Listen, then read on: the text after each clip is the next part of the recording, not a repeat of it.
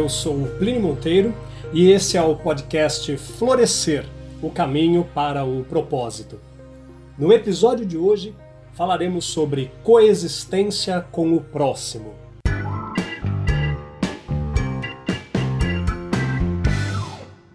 Eu inicio nossa reflexão com uma história. Pode ser até conhecida de muitos de vocês, mas ela retrata verdadeiramente o que é coexistir com o próximo na sua maneira mais pura, na sua maneira mais simples. Um antropólogo fazia um estudo em uma tribo africana quando, já perto de encerrar esses seus experimentos, sugeriu a seguinte atividade a algumas crianças. Seria colocada uma cesta cheia de guloseimas debaixo de uma árvore a alguns metros de distância. E as crianças se alinhariam e, a um sinal, correriam para buscar a cesta. Aquela que chegasse primeiro ficaria com a cesta toda. Ao sinal, qual não foi a surpresa do antropólogo ao ver que todas as crianças se deram as mãos e seguiram juntas para a árvore pegaram a cesta juntas, comemoraram juntas e comeram juntas as guloseimas. O antropólogo, sem saber o porquê daquela atitude, se viu rodeado de meninos quando um deles o falou: Ubuntu, tio. Como um de nós poderia ficar feliz se todos os outros estiverem tristes? Estamos contaminados com muita coisa que acontece à nossa volta. Mas isso não retrata o que é o ser humano em sua essência. É apenas uma parcela desse ser humano, um fragmento do que é o ser humano que espalha certas situações, espalha certos acontecimentos, fazendo com que, em muitas vezes, todos nós vivamos com alguns medos, vivamos com alguns receios. Ubuntu representa ética de costumes. Mostra que sou quem eu sou porque somos todos nós. A pessoa passa a ter consciência que ela é afetada quando um semelhante seu é afetado. Conforme foi escrito por John Donne, um poeta jacobista inglês, que vai inspirar inclusive o filme For Whom the Bell Tolls, por quem os sinos dobram em português, e também uma obra homônima de Ernest Hemingway. E ele diz o seguinte: A morte de cada homem diminui-me porque sou parte da humanidade. Portanto, nunca procure saber por quem os sinos dobram. Eles dobram por ti. Nenhum homem é uma ilha e precisa dos outros para poder ser ele mesmo. Devemos acreditar no ser humano, mesmo tendo se decepcionado. Continuemos fazendo o que estamos fazendo, porque reconhecemos o porquê estamos fazendo o que fazemos e para quem fazemos. Aliás, essa é a síntese explicativa do que vem a ser propósito. Evoluir e servir tem que ser testados todos os dias de nossas vidas com entusiasmo e com propósito. Devemos ter claro que a nossa individualidade cresce com a participação dos outros. A palavra Ubuntu é tão levada a sério em muitas tribos africanas que foi inclusive usada por Martin Luther King Jr. e por Mandela em seus principais discursos. Existir junto, coexistir com o próximo, é uma cadeia onde as pessoas se conectam, onde as pessoas servem-se, reconhecem-se, entendem suas opiniões, estendem suas mãos. Não se trata de impor a sua opinião ao outro, mas de despertar a verdade que há no outro sem o anular. É respeito básico pelo próximo que inclui inclusive noções de compaixão, noções de partilha e noções de empatia.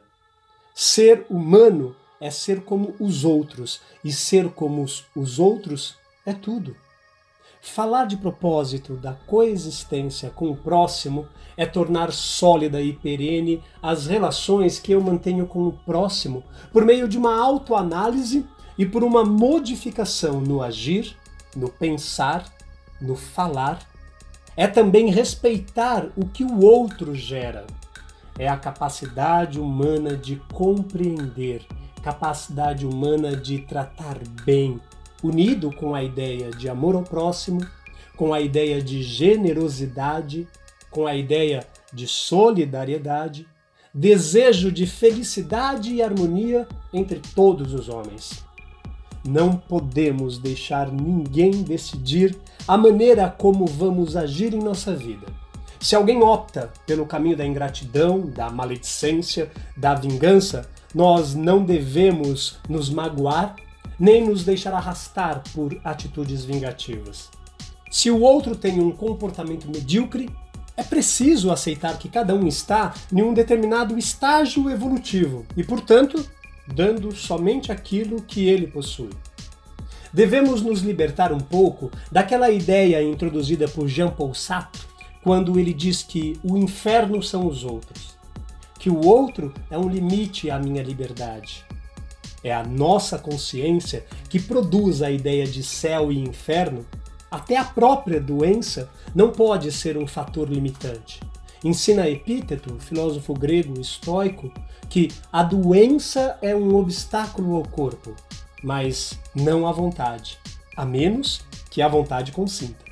Preciso então entender que existem dois grandes fatores para que eu possa crescer nessas minhas relações com os próximos a mim e, consequentemente, comigo mesmo, que são as relações de amizade, na qual proporciona circunstâncias para que eu cresça quando os meus amigos me dizem coisas difíceis, mas coisas que são verdadeiras. E a segunda, as relações amorosas. Relações amorosas que se baseiam na confiança ao longo do tempo, no contato físico maior e na aposta na lealdade. Construir o conhecimento com alguém, construir uma relação com alguém, implica lealdade e confiança, podendo, inclusive, demorar alguns anos. Somos nós quem decidimos como agir. Não devemos reagir, mas aceitar o outro tal qual ele é e prosseguir.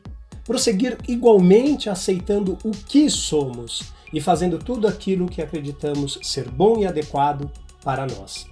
A coexistência com o próximo, ela passa necessariamente pelo campo da aceitação, tanto a minha própria aceitação como a aceitação do próximo. É aceitar onde está e quem é naquele momento. Só assim conseguiremos a paz necessária para a transformação. Ela é uma das principais características dos grandes homens da humanidade, que aprenderam a respeitar o momento de cada um, aprenderam a respeitar a evolução do outro, assim como os seus próprios momentos e evolução. Mas para que isso ocorra de maneira espontânea e se incorpore em nosso dia a dia, é necessário que haja algumas indagações internas, exigindo dessa criatura renovação de suas estruturas internas e, igualmente, das suas estruturas externas. Uma verdadeira transformação ou transmutação. E aqui cabe uma citação um pouco mais profunda, mas que retrata a postura destes grandes homens. A principal delas é a saber usar as forças contra as forças, ou seja, transmutam aquilo que é indesejável naquilo que é digno, fazendo com que triunfem no final. É como que por meio do conhecimento de como manipular essas forças, eles conseguem escapar das influências perniciosas por uma espécie de vibração superior. Eles não possuem uma negação presunçosa das coisas, mas transmutam o que recebem. Trabalham com um princípio emértico chamado princípio da polaridade, entendendo os dois polos da verdade, o absoluto e o relativo, precavendo-se das falsas verdades.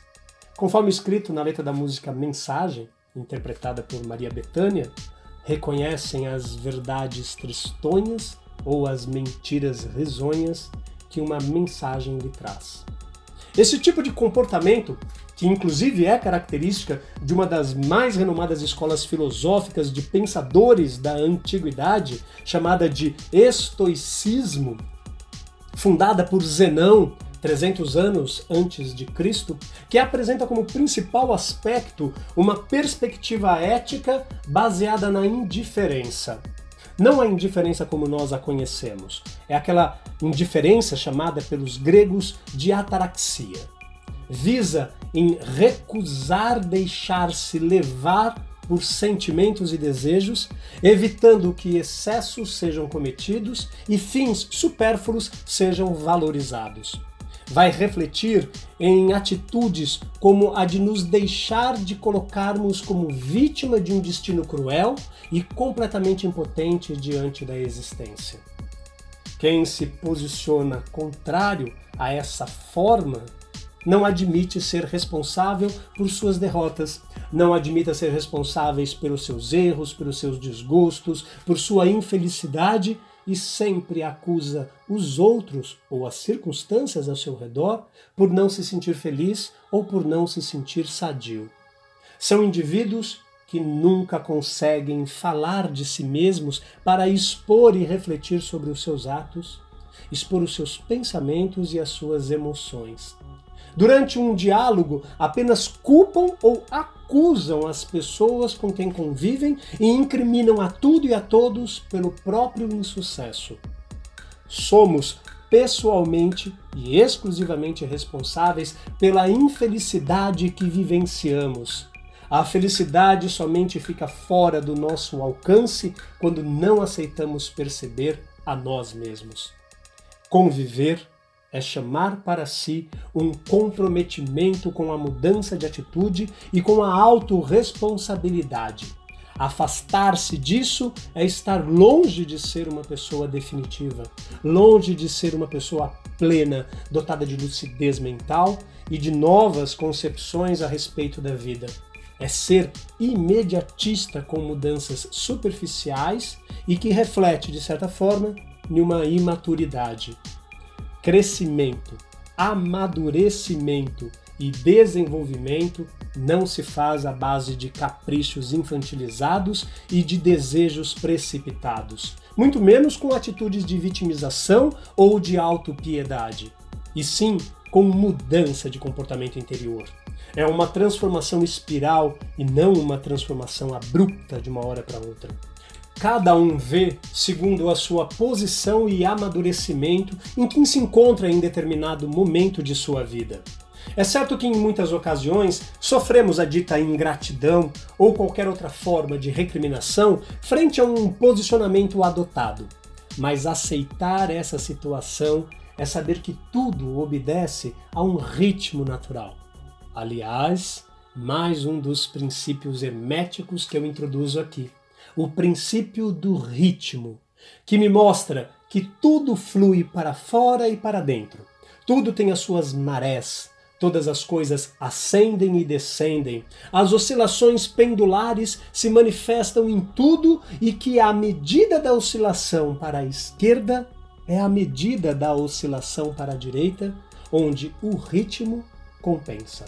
Aceitar a própria mudança de atitude, uma transformação íntima, pode nos tirar gradativamente dos ciclos perversos dos desequilíbrios interiores que geram as enfermidades do corpo e as aflições humanas. Conhecer nosso propósito e autoaceitação é um dos desafios que recebemos na vida. Ou vivemos como pessoas libertas do domínio alheio, ou aceitamos ser manipulados e viver afastados ou separados daquilo que sentimos e pensamos. Quando aceitamos a nós mesmos, eliminamos as amarras de doentia dependência que nos vinculam aos outros, cujos os costumes, crenças e valores não são os nossos. E reconhecemos que podemos viver e nos relacionar respeitando o modo de ser deles, da mesma forma que devemos respeitar a nossa individualidade e a nossa liberdade de pensamento, sem nenhum receio de discriminação ou de isolamento. Uma das maiores preocupações de certas pessoas é o que os outros poderão pensar a respeito delas. fixam seu estado de ânimo na volubilidade das atitudes alheias, nas opiniões ou ponto de vista instáveis da coletividade e esquecem-se de olhar para dentro de si mesmas. Um dos temas mais em moda hoje é o tal da neuroeducação, composta por três grandes partes, composta com a pedagogia, com a psicologia e com a neurociência. É uma forma mais bonita de se dizer que eu aceito o próximo segundo o seu processo individual de aprendizagem. Isso quer é, seja no campo do conhecimento, ou de acordo com o funcionamento do seu cérebro, ou também de acordo com as suas funções cognitivas e funções comportamentais também. No final das contas, nada mais é do que empatia. Segundo o maior especialista no assunto na atualidade, o filósofo Roman Krishnarik, em seu livro O Poder da Empatia, a arte de se colocar no lugar do outro para transformar o mundo, não se trata apenas de calçar o sapato do outro com os seus próprios preconceitos e estereótipos. É ir além. É necessário ter uma mentalidade aberta para conhecer. Entre outras coisas, isso significa fazer conexões inesperadas, sair da forma usual de pensar e falar, se preciso, inclusive, superar barreiras. Quase não existe jeito melhor de desafiar seus preconceitos e estereótipos sobre alguém do que falar com essa pessoa e ouvir o que eles têm a dizer, afirma o nosso querido filósofo. E você pode muito bem descobrir que estava errado, o que te ajuda, inclusive, a não transferir muito de si mesmo. Ter empatia cria relacionamentos bons e significativos é indispensável para ser bem-sucedido em qualquer ambiente de trabalho, seja qual for a sua trajetória. Ela vai unificar as organizações e fazer com que os relacionamentos funcionem. Pode ser exercitada essa habilidade ao exercitar o que nós chamamos de ouvir empaticamente. E o que significa ouvir empaticamente? É ouvir as outras pessoas sem as interromper dando a oportunidade para que se abram, prestando atenção em dois tipos de informação que o interlocutor sempre passa ao falar: sentimentos e necessidades. Em qualquer conversa que nós travamos, esses dois apelos serão manifestados pelo interlocutor. É apenas uma questão de conexão com o outro para poder encontrá-los. A empatia se relaciona diretamente com a produtividade. E uma das coisas que mais a diminui, por incrível que pareça, é a eficiência e a velocidade. Ou seja, eficiência e produtividade é inversamente proporcional à empatia. Por exemplo, uma pessoa atrasada para uma reunião, ela tem menos chances de perceber em sua trajetória uma pessoa que necessita de ajuda ou de algum cuidado. Por um outro lado, é possível sim criar também um ambiente de trabalho produtivo se houver relacionamentos altamente empáticos, pois haverá compartilhamento de informações e de aprendizado, fazendo com que eficiência, que num primeiro momento pareça ser racional, trabalhe associada à empatia, que é emocional. Esse exercício pode se dar, por exemplo, ao se fomentar a curiosidade sobre os outros. Numa conversa com estranhos ou com desconhecidos, ultrapassando uma conversa superficial, pois se trata de achar a humanidade compartilhada. Pode-se praticar essa habilidade de ouvir os sentimentos e as necessidades das pessoas e lutar por algo ou alguma coisa que te mova, entendendo a perspectiva dos outros. A humanidade prospera quando somos parte de algo maior do que nós mesmos. Infelizmente, o valor e a importância que atribuímos a nós mesmos oscilam de conformidade com o juízo mutável e o juízo vacilante das massas, visto que elas se estruturam sob um padrão de personalidade ciclotímico, caracterizado por períodos de alegria exagerada e hiperatividade, intercalados com outros de depressão, angústia e inércia. quanto mais nos preocuparmos com a impressão que causamos aos outros, menos descobriremos quem realmente somos. A propósito, o ardor do empenho que fazemos para ser valorizados é proporcional à desvalorização que sentimos por nós mesmos. O que as pessoas pensam de nós é um problema delas.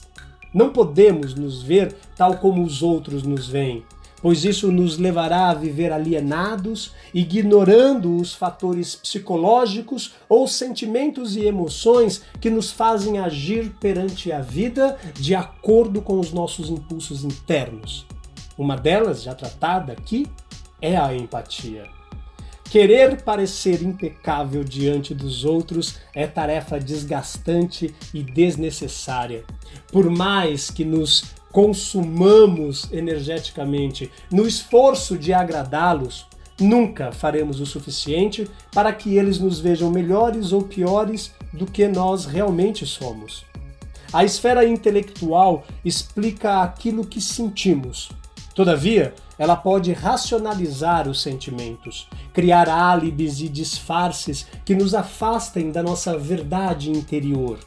Tenhamos então em mente que não somos o que os outros pensam e muitas vezes nem mesmo o que nós mesmos pensamos ser, mas somos verdadeiramente o que nós sentimos.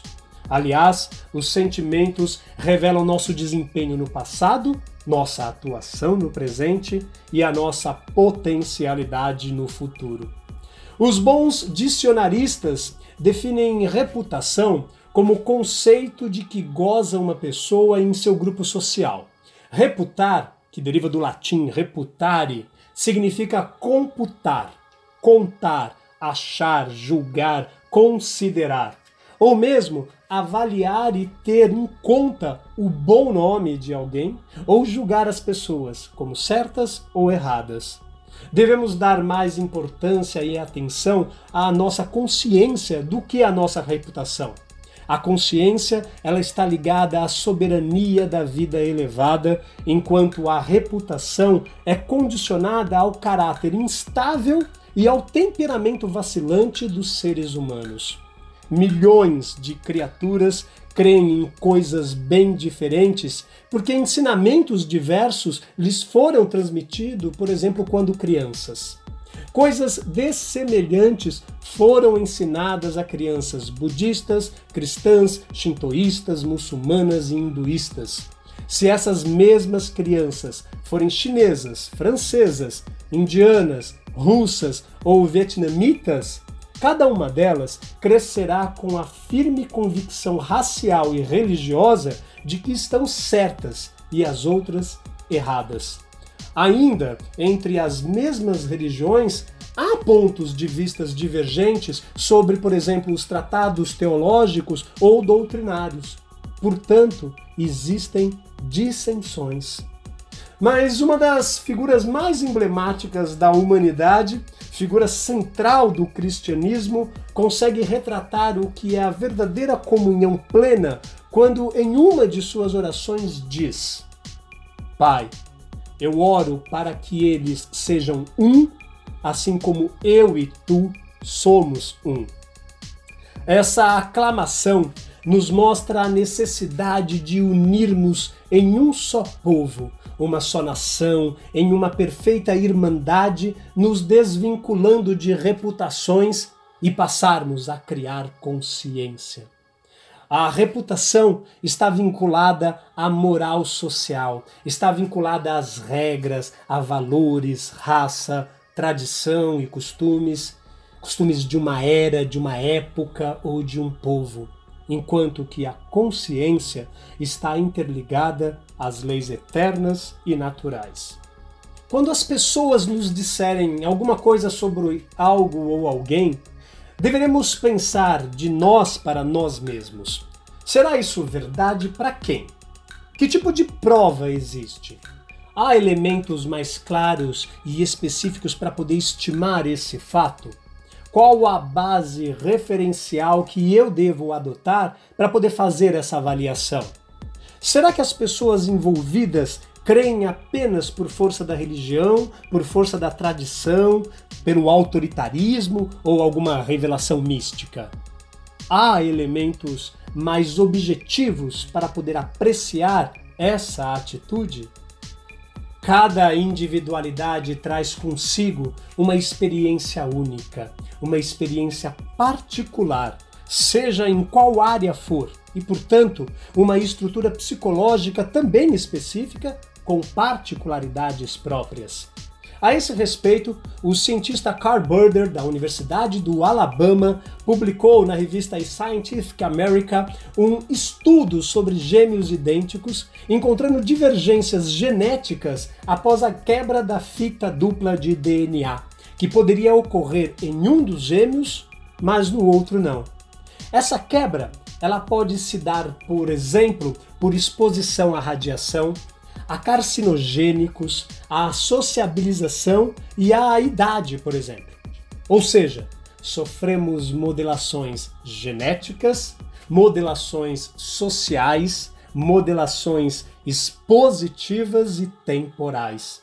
Respeite a minha diferença. O que faz ele dizer que não existe gêmeos idênticos, mas sim nascidos do mesmo óvulo. Então, ao julgarmos algo ou alguém, quase sempre emitimos pareceres ilusórios, não fundamentados em bases, razões e motivos sólidos. Pronunciamos uma sentença prematura de condenação ou de absolvição sem conhecimento prévio de tudo o que vem ocorrendo na intimidade humana. Por isso, a expressão julgue o ato, mas não julgue a pessoa. Não nos damos conta de que um julgamento arbitrário é o declínio do entendimento, da empatia, da complacência e da aceitação para com a nossa diversidade existencial, bem como para a das outras pessoas. O julgamento é o naufrágio da compreensão. Ao alterarmos a nossa visão efêmera para uma visão de eternidade, uma visão duradoura, mudamos a concepção de mundo cartesiano e simplista em que vivemos, alterando assim as conclusões equivocadas a respeito das pessoas e a respeito da própria vida. O normal, o anormal, o moral, o imoral, o natural e o não natural são relativos, mesmo quando se trata da configuração ou da aparência externa do meu semelhante é não fazer acepção de escolha em favor de pessoas por sua classe social, título, sexo, nacionalidade, é dar igual atenção às diferenças. Coexistir com o próximo é se ver imperfeito convivendo com pessoas imperfeitas. Lembrando desses conceitos, repetindo para nós, adaptando para cada caso daremos naturalmente um enorme passo no que vem a ser o grande exercício que é a convivência com os outros, naquilo que eu falo, naquilo que eu aparento e naquilo que eu ofereço e recebo. Para encerrar, deixo os valiosos conselhos de Polônio, conselheiro do rei da Dinamarca, um sujeito obcecado pela fala como forma de compensar o seu reduzido poder de ação. Conselho que ele dá a seu filho Laertes por conta de sua partida, que nós vamos encontrar na obra Hamlet de Shakespeare. Ele é protagonista de frases como "ser fiel a ti próprio". Os conselhos são introduzidos no seguinte diálogo quando se despede de sua irmã Ofélia. Laerte então fala: Não se preocupe comigo, mas já me demorei muito. Olha, e aí vem meu pai. Entra Polônio. Uma dupla bênção é uma dupla graça. Feliz por despedir-me duas vezes. O pai então fala: Ainda aqui, Laertes? Já devia estar no navio? Que diabo! O vento já sopra na proa de teu barco. Só esperam por ti. Vai, vai com a minha bênção, vai. Então ele põe a mão na cabeça de Laertes e diz: E trata de guardar estes poucos preceitos. não dá voz ao que pensares, nem transforma em ação um pensamento tolo. O conselho que é dado aqui é para que nós não expressemos tudo o que nós pensamos. Seja amistoso, sim, jamais vulgar. Os amigos que tenhas já posto à prova, prende-os na tua alma com grampos de aço, mas não caleja a mão festejando qualquer galinho em plume mal saído do ovo. Significa valorizar amigos testados, mas não também oferecer amizade a cada um que apareça na sua frente a qualquer momento. Procura não entrar em nenhuma briga, mas entrando, encurrala o medo no inimigo. É realmente evitar de entrar em brigas, lógico, né? de maneira nenhuma, mas que se tiver que entrar, que os nossos inimigos nos temam. Presta ouvido a muitos, tua voz a poucos. Acolhe a opinião de todos, mas você é quem decide. No caso aqui é ouvir a todos, mas falar com poucos. Usa roupas tão caras quanto tua bolsa permitir, mas nada de extravagâncias ricas, mas não pomposas. O hábito revela o homem, e na França as pessoas de poder ou posição se mostram distintas e generosas pelas roupas que vestem. Ou seja, use roupas de acordo com a sua renda, né? e que sejam roupas também não extravagantes. Não empreste nem peça emprestado. Quem empresta perde o amigo e o dinheiro. Quem pede emprestado já perdeu o controle de sua economia. Seria não emprestar dinheiro a amigos para não perder amigos e direito. E, sobretudo, isto, ser fiel a ti mesmo. Jamais serás falso para ninguém. A Deus, que a minha bênção faça esses conselhos frutificarem em ti. Com toda a humildade eu me despeço, Pai. Vai, vai que o tempo foge e os teus criados te esperam. Um grande e primeiro avanço na conquista de nosso propósito está no autoconhecimento, e o segundo, na relação com as pessoas. O meu propósito, ele passa pela convivência com a diferença. Lembre-se, o propósito demarca a interpretação entre o humano e o seu incrível mundo. Traduz no porquê fazemos o que fazemos. Para saber o conteúdo de minhas palestras, acesse o meu site www.pliniomonteiro.com. Siga-me no Instagram plinio.monteiro.palestras. Nos vemos em breve. Até lá!